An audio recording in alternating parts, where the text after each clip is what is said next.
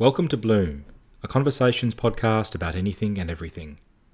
I'm lucky to be joined today by Dr. Zach Seidler, a clinical psychologist and director of health professional training at Movember, who also works as a postdoctoral research fellow with Orygen at the University of Melbourne.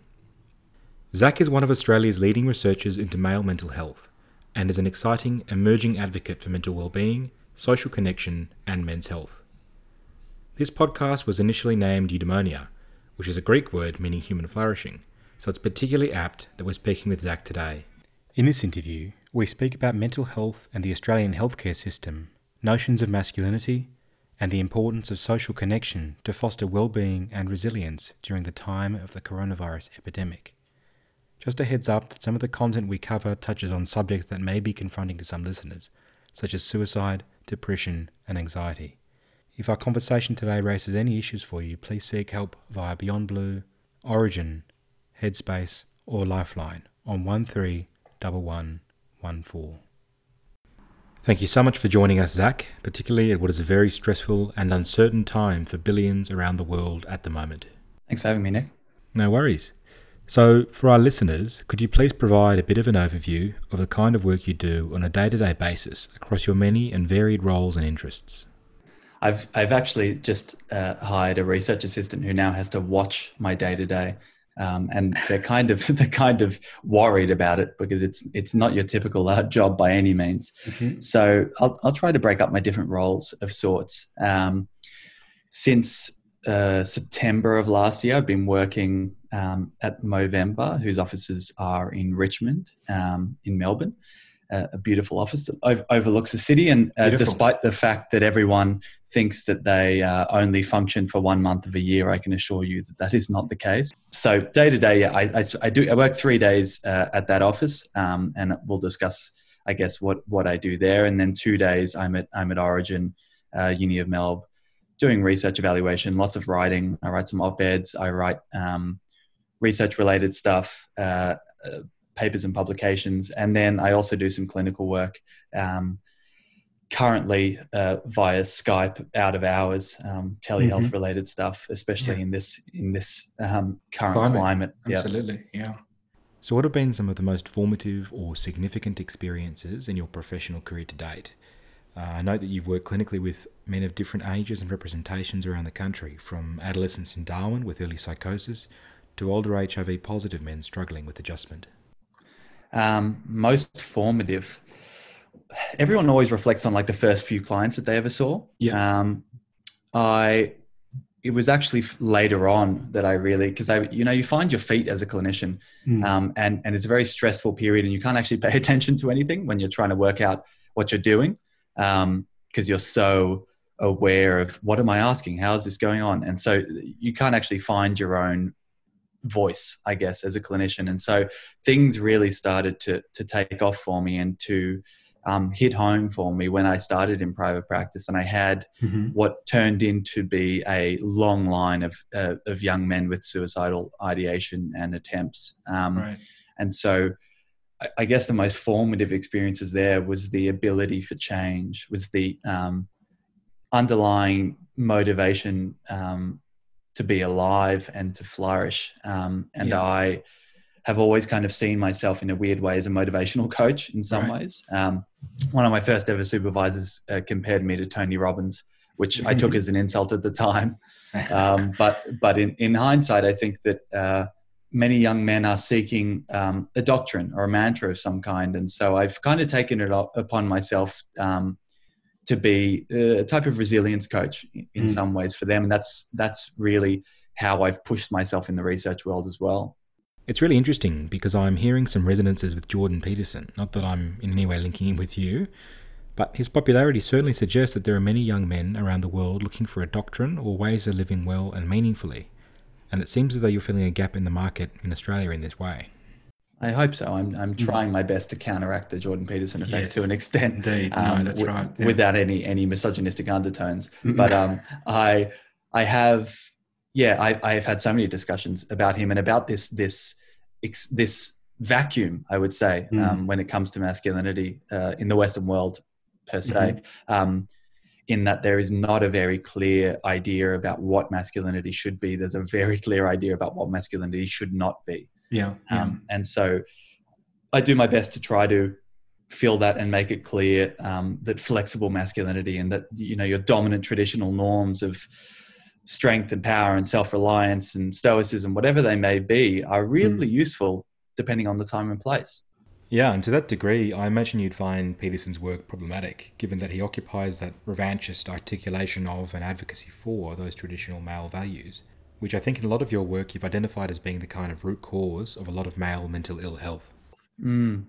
It's a very, very complex space, and I'm finding that more and more. I'm very lucky that Movember is apolitical in many ways, yeah. um, and they've succeeded on the basis of not getting into the nitty gritty of this stuff mm. um, because gender politics is a shitstorm and a yeah. half um, at the moment. And so I've I've kind of been very um, safe in many ways in kind of realizing that I cannot distance myself from that male audience who really actually needs my help, who are the ones mm. who are extremely disengaged, disconnected, and angry. Um, yeah. And so I try to be a, a, voice for them and to connect with them while also, you know, talking to the women and, and you know, other community members mm. about the fact that if we improve men's health and well-being, we're going to better their lives as well. So I kind of, you know, s- skirt around the issue and, and go through the middle. But I do believe that, that Jordan Peterson has not done a good job, I would say, yeah. at, at, trying to um, bring together these divisions. I think that, Absolutely. we're seeing a, a more divisive culture than ever before. Absolutely. So before we move on, could you reflect on the unconventional nature of your early career? And I think you're under 30, but just to talk a little bit about how you're balancing work as a researcher, a clinician, an advocate, whether it be through your work at Movember or Men in Mind. So how do you how do you hold these things together when in our 20s, most of us are still finding our feet and trying to work out what it is we really want to do? That sounds weird. For getting it relayed back to me. I, I, I think that I, um, I've thought about this quite a bit. I've never had any doubt um, about what I've wanted to do and what I've wanted to achieve. Um, and I was very lucky from the age of like 15, 16, I knew that I wanted to be a psychologist. I had no idea that this was going to be the path of sorts, but people ask me how this has all taken off. And I really think not having a plan B was very useful to me. Mm-hmm. Um, so I think that's how it started. But how this is, has kind of taken off is that I think that there are not enough scientist communicators out there. There's not yeah. enough scientist practitioner communicators specifically. Mm-hmm. So I get to do the clinical work and see people on the ground, and then I get to go off and um, and research this stuff. The the real key to to everything that I've done is that I have a deep, deep curiosity, interest, and investment in this stuff. It's not a matter of, you know, it's not my day job. I, have never seen it as my day job. So when people, you know, at the office are, are working nine to five, this is, you know, I think about yeah. this stuff all day long. I read mm-hmm. about it endlessly. It intrigues mm-hmm. me, um, but it it is problematic in some ways, especially now that I'm working from home. Yeah, certainly. And your interest in men's health, mental health, and psychology isn't just informed by your professional work and academic interests.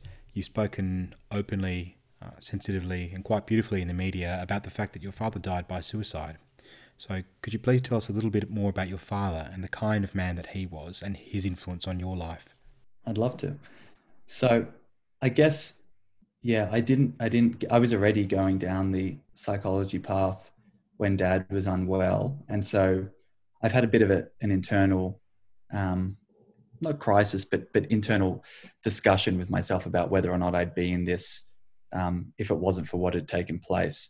And I think that I would. I think that it was pretty clear. I was already doing gender studies. I was already very much into the masculinity space. I guess it just uh, clarified it and and made um, my vision and passion much clearer um, yeah. and gave me a, gave me a dialogue. But my my dad was the most the most incredible man, and I think that he um, he gave me everything that has led to my success. Really, so mm. he was a general practitioner in King's Cross. Um, he pretty much started the um, the methadone movement. Um, right. So he was he was in the cross in the in the 80s and 90s when the heroin situation was booming, um, and he had just such great respect um, and kindness when it came to the the homeless and disadvantaged and mm. um, drug affected. And so um, I got to watch that from a very young age. I was I was working as a receptionist at his clinic, and I watched you know as a 14 year old people on heroin coming in and and just it didn't matter if you know he saw famous movie stars and then he saw you know a homeless man straight after and mm. he responded in exactly the same way and so despite the fact that i've had an extremely privileged upbringing um, i really got to interact with all types of members of society and it gave me a real respect for and understanding of um, the fact that humanity uh, varies but there is something underlying which is just a respect for everyone's worth um, yeah. that he really taught me. You know, he he brought about the safe injecting rooms in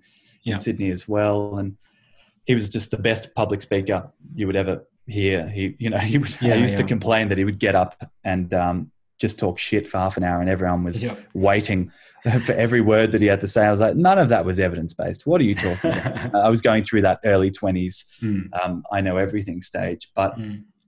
Um, I'm very lucky that I got as as long as I did with him. I know that he was struggling for a very long time, and it was yeah. the worst the worst period of my life. But um, I've taken it in my stride, and I think my family has as well. And we're here to um, grow and, and develop from it rather than let it crush us. And to live his legacy in a way by being able to see the humanity in each of your patients, and I guess in the broader population, right?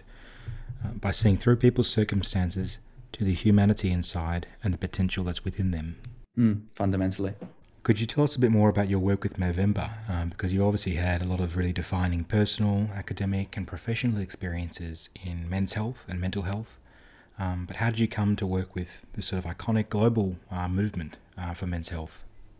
Definitely. So, I was finishing up my PhD at um, the University of Sydney um, last year, and I, it started out um, my PhD as a as an experiment into looking at why men don't seek help. That was literally the the uh, research question of sorts.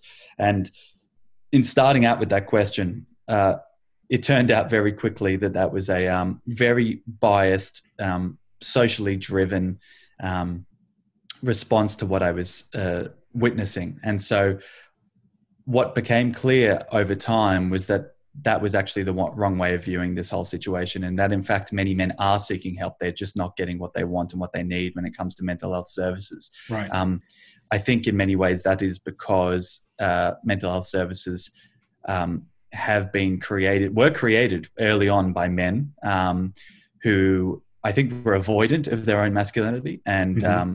Placed the emphasis on on female hysteria in the case of Freud, for instance, yep. um, so that they could avoid their own neuroses and issues.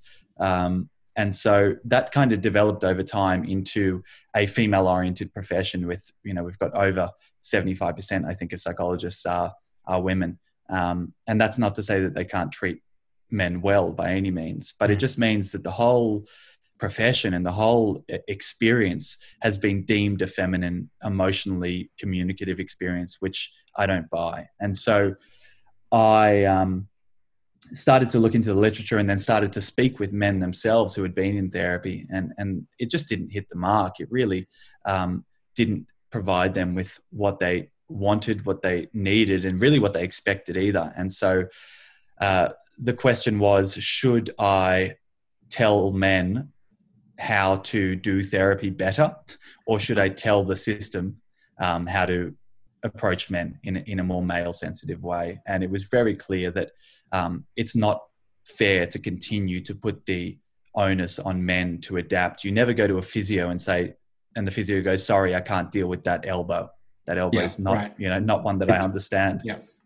Um, and so, what became clear was that I needed to find a way to to update the system to be male focused and to understand masculinity. And, and the best way of going about that, I think, was um, to create a training program for mental health practitioners, you know, some form of continuing education, because there is nothing out there throughout every After degree. you've done your based qualifications, you mean? So like online yeah, modules? Exactly. Yeah.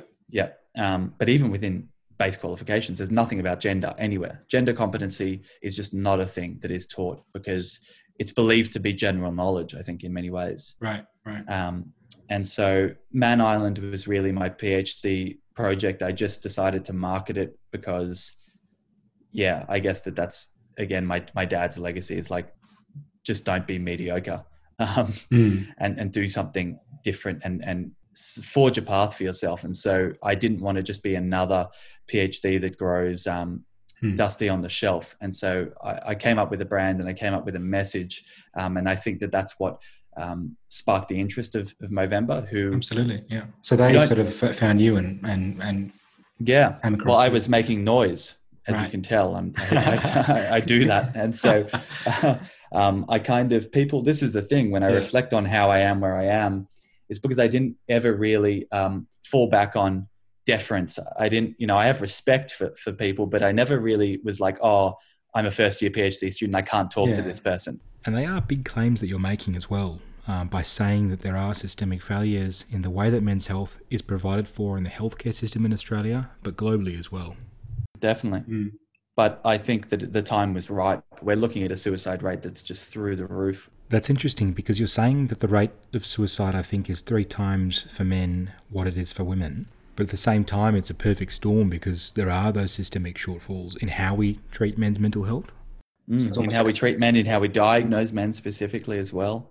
There's also, there's just all of these mismatching statistics that just sparked my interest. There's this really famous quote by two reliably German psychologists who wrote, um, Women seek help and men die and they wrote that in 1990 and i just it was so inescapably morose that i was just mm. like i i cannot and final as well you know it's just so emphatic yeah exactly and we look at the Jarring. stats now and there's been a there's been a 10% 10 to 15% increase in the number of men seeking help thanks to movember and headspace and are you okay day they are doing their job as you know health promotion entities what is not working and this is what i sold i guess uh, to Movember in my conversations with them yeah. was you cannot tell men, you know, you cannot go into footy clubs and just tell everyone that if you're feeling down, go and seek help and then just leave them there hmm. um, with a system that is not catering to their needs. And so um, I think that that's what, what really got through to them and, and was a very clear uh, way forward to go, all right, we can now target. It's not in the clinical space itself. Um, it is in the the training and education space to provide something, hopefully globally, um, mm. to be able to upskill a workforce um, that is going to hopefully again be dealing with a huge increase in the number of men seeking help because yeah. they're they're struggling. There's no doubt about it. So, how do men and boys experience mental ill health differently? And secondly, how are the kinds of ways of asking for help or indicating distress different? Well, firstly, the word help is not often one that's used by men. So I can throw that out there. Um, mm-hmm. And we'll discuss. I think language is a really, really important part of yeah. this whole this whole thing, and that's something that my my training uh, responds to. Um, but to start with the first question of how do men, you know, show and manifest uh, mental ill health. Mm-hmm. I think the easiest way, uh, the easiest diagnosis to to start with is depression. There's lots and lots of um, research out there, and, and one of my colleagues, uh, Associate Professor Simon Rice, has done some incredible work looking at the way that depression manifests in men and the fact that while there is the typical understanding that depression is you sitting on the couch eating ice cream, crying yourself to sleep while watching a rom com, you know, it's like there are these ideas of darkness and of mm. um, endless sadness and despair and hopelessness yep. that the DSM, the Diagnostic Statistical Manual, that all psychologists and psychiatrists um, look to uh, for their diagnoses, that's what it advocates for. Um, yeah. We don't buy that when it comes to male depression, and that's from our clinical experience and, and more broadly now within the research.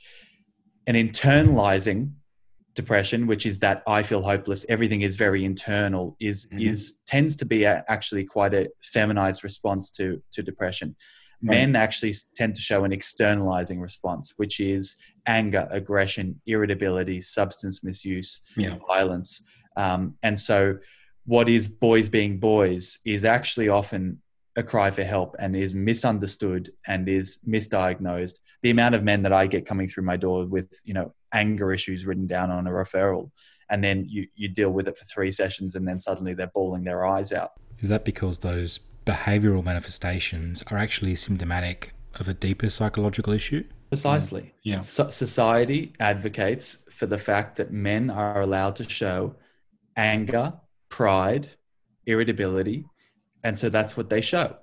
Yeah. You know, you get it. You get a seventy-year-old grandpa who's just grumpy all the time.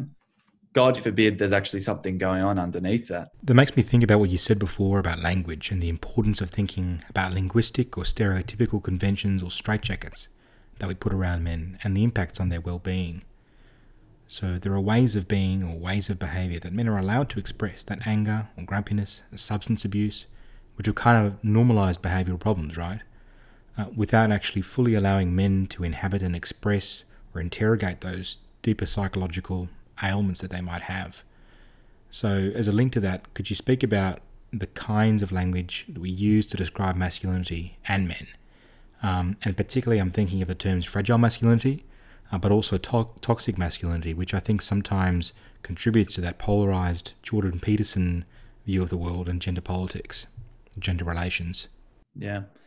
God, I have so much to say. Okay, let cool. me let me let me structure this. I think okay, there's two two dialogues there. One is around the way that we address masculinity and what it looks like and what it sounds like and how to talk about it within society, and the other is about how to talk about men's mental illness and how to talk about what they're experiencing, what their symptoms are, and what it looks like. For instance, the term depression doesn't sit very well with many men.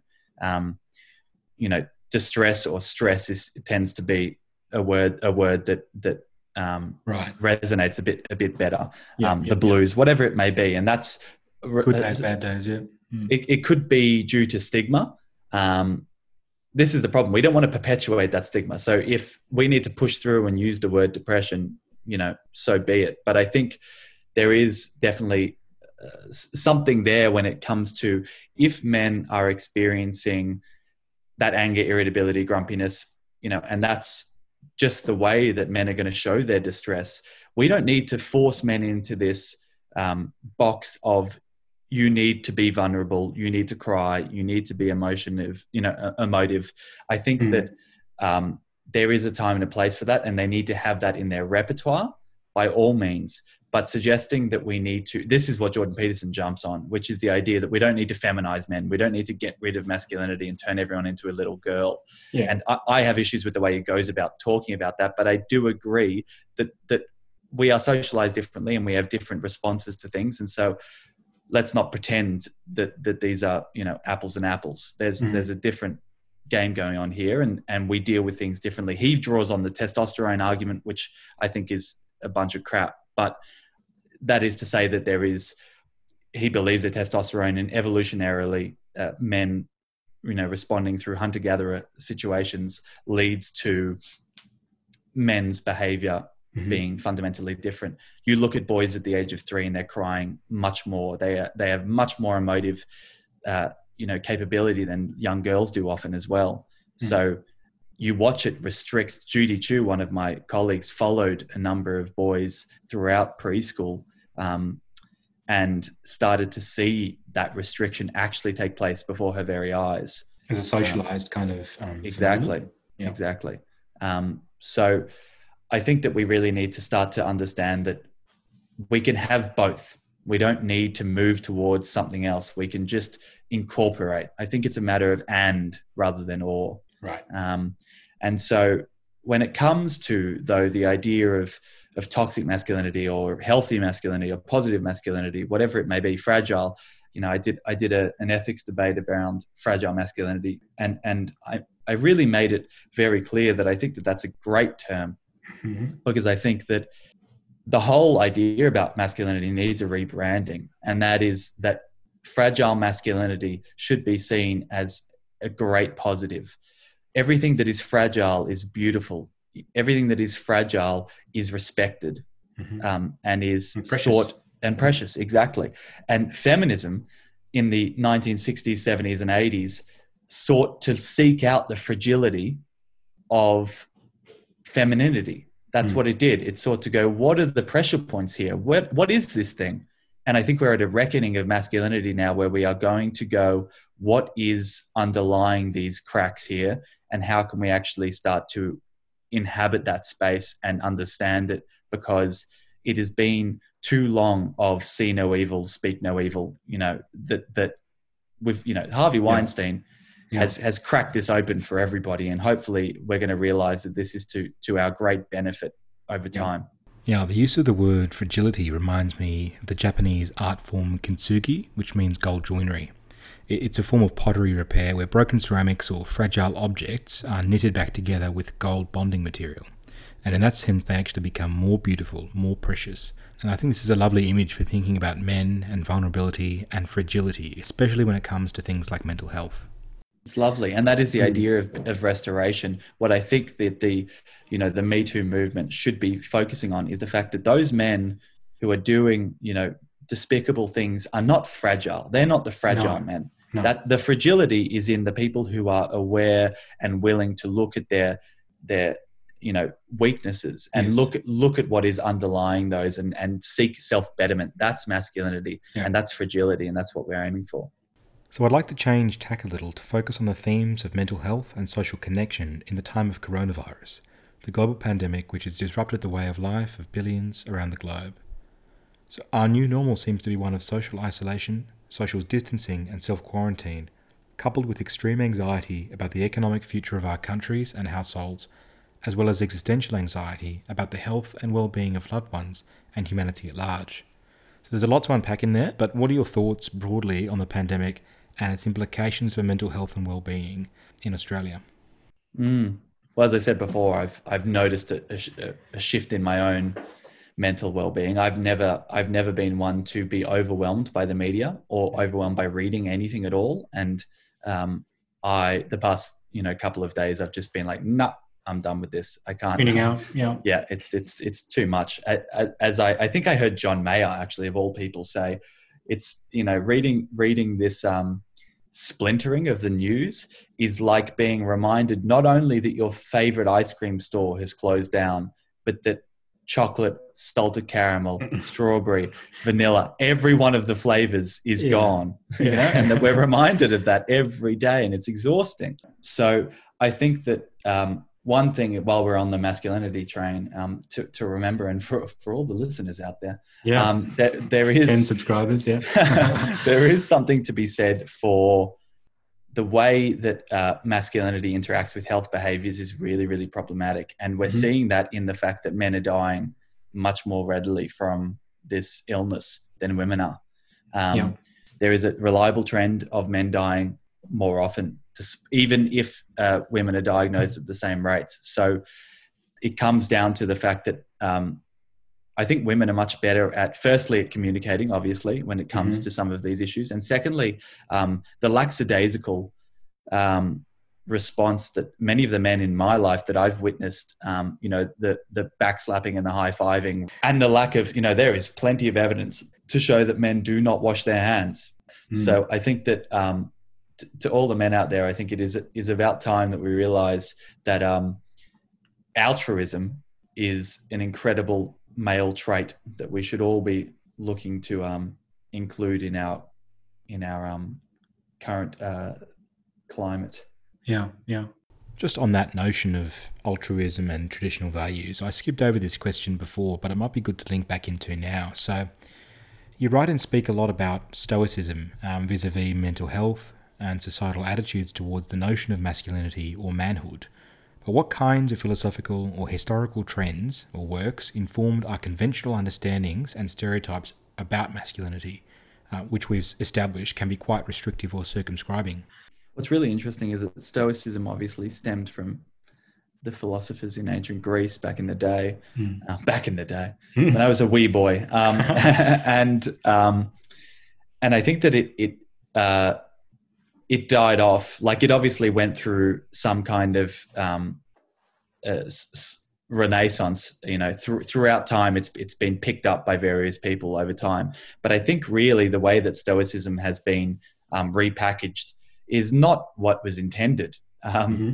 And we're looking at it now uh, through an industrial revolution lens um, in many ways, an American Rus- industrial revolution lens. That's Yeah. what traditional masculinity is now. We're stuck with 1930s masculinity. That's what the stereotype is. That's what we're breaking. Like stiff Um, upper lip, capacity for suffering. Precisely. That's what. Yeah. That's not what.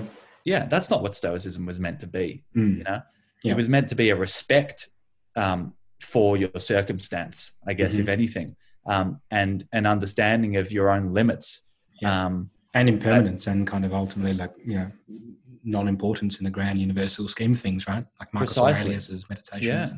Where did we lose that existential you know understanding of of where we're placed and and get get Mm. lost in this selfish um me me me idea of stoicism which is i don't this it's and i really do believe it's underpinned often by um you know self and societal stigma which is to say that it goes I am not going to be seen as weak or vulnerable by others because I will be shunned. Um, Yeah.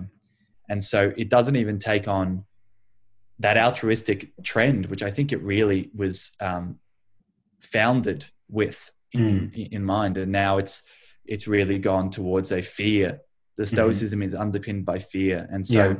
my whole idea around reframing masculinity in treatment or in my research is to say that this is not something that should be weighing you down. It should be something that is a superpower.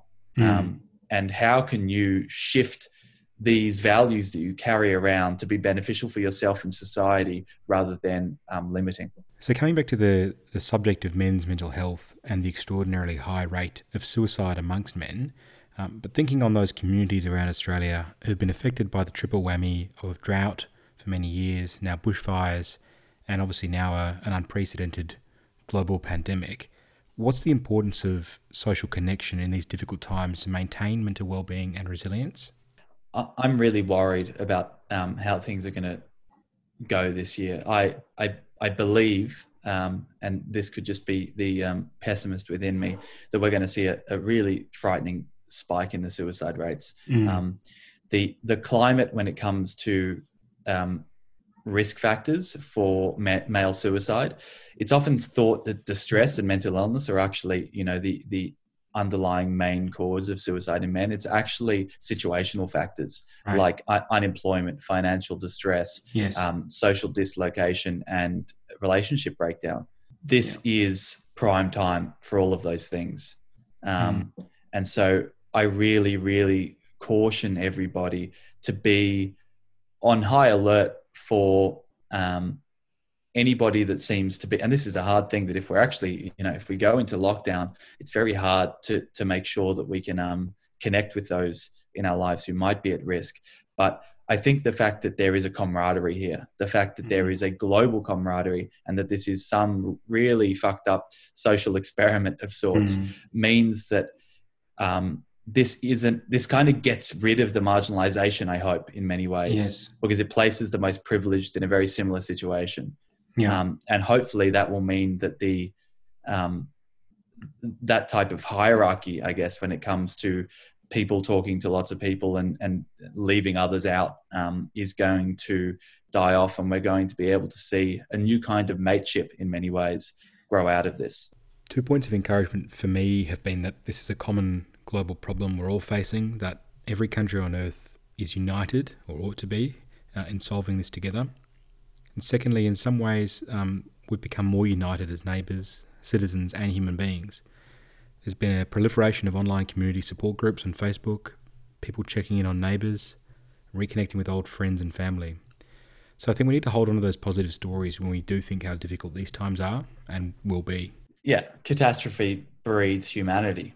I Mm. think, and I'm I'm looking forward to seeing, you know, and that we saw that with the bushfires, and then we've you know, and ScoMo loves to to point out now the fact that everybody is just going and hoarding, and what's wrong with all of you.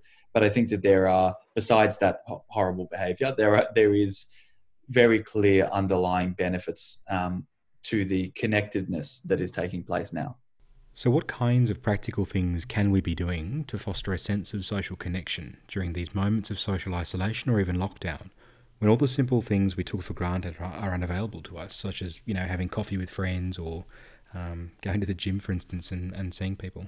I think the key is firstly to not um, revel in the what if situation. Um, mm. and and to not really get lost in that oh I've lost this and I've and start to list all those things people tend to do that you know my my brother's wedding is cancelled it's, mm, it's sorry yeah it, yeah it's real it's you know it's horribly upsetting but um, there is a sense of uh, solace I guess in some ways just around the fact that there is you know so many others going through the, yeah. the, same thing. So I think when it comes to practical tips, what I've been doing is I um, I've been doing three 15 minute um, times a day, just getting my heart rate up. Um, right.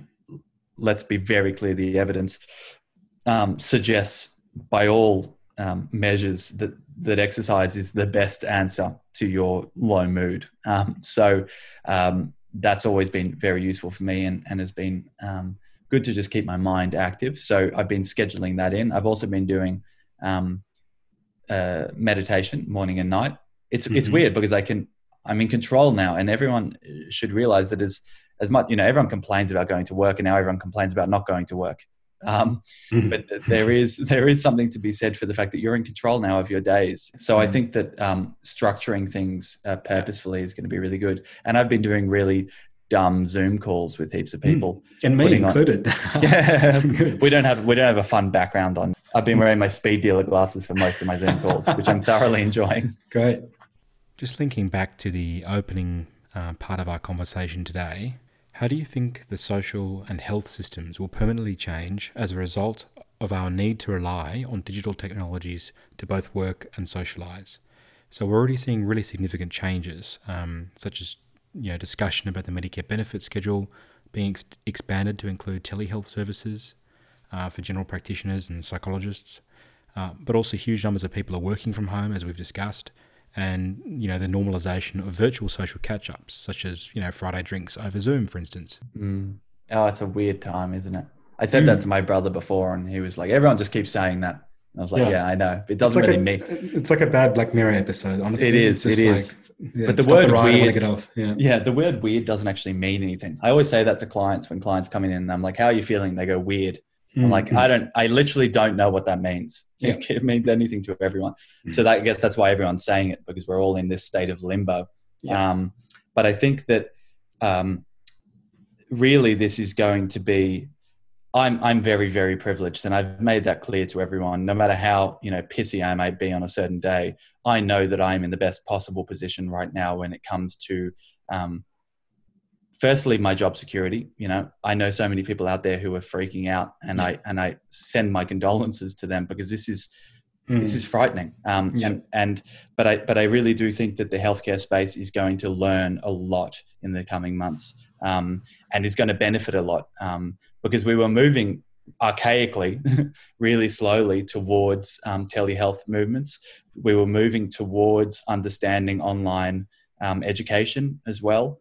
Um, yep. You know, all of that stuff has now been fast tracked uh, mm. through necessity, and I think that that is going to be something that um, everyone benefits from in the long term. So there are going to be some gains here, I really do think, and there is a silver lining in many ways. Mm. Lots of people will get sick and lots of people will die, and that's you know horrific. But hopefully we can find something out of this that is going to move society forward. And I think when it comes to telehealth, when it comes to the fact that the government is willing to support mental health services um, you know not only for people in regional areas but now for anybody anywhere to be able to contact a psychologist we need to break down barriers and get Brilliant. people in and talking and finally putting coronavirus to one side what kinds of things do you do to keep happy and healthy in your daily or weekly routine I just love to do Zoom podcasts. It's my favorite thing. oh, you work no. anytime. Yeah. we'll just chat Start your own, and record. Yeah, yeah mm. But um, I, the ocean is my is my respite. I um, despite moving to Melbourne and people thinking I'm insane for swimming here, I, I, t- I typically swim here every day, and yep. um, the the cold water therapy um, really does wonders for me. Um, running as well, movement, progress. I, I, really align them in many ways, um, and then I play drums as well to just exert some some other energy, and it's the only time where my brain does something and is not at all engaged. It just relies on some lizard nice. brain situation yeah, and then just chatting with mates is always enlivening in many ways, and finding finding your tribe that has very similar values and um, and and interests to you um, mm-hmm. really you know gets me up in the morning. Yeah, fantastic. Well, Dr. Zac Seidler, it's been a pleasure talking with you today, and thank you so much for your time and for being part of Bloom's very first uh, podcast via Zoom. So, thank you. My pleasure, Nick.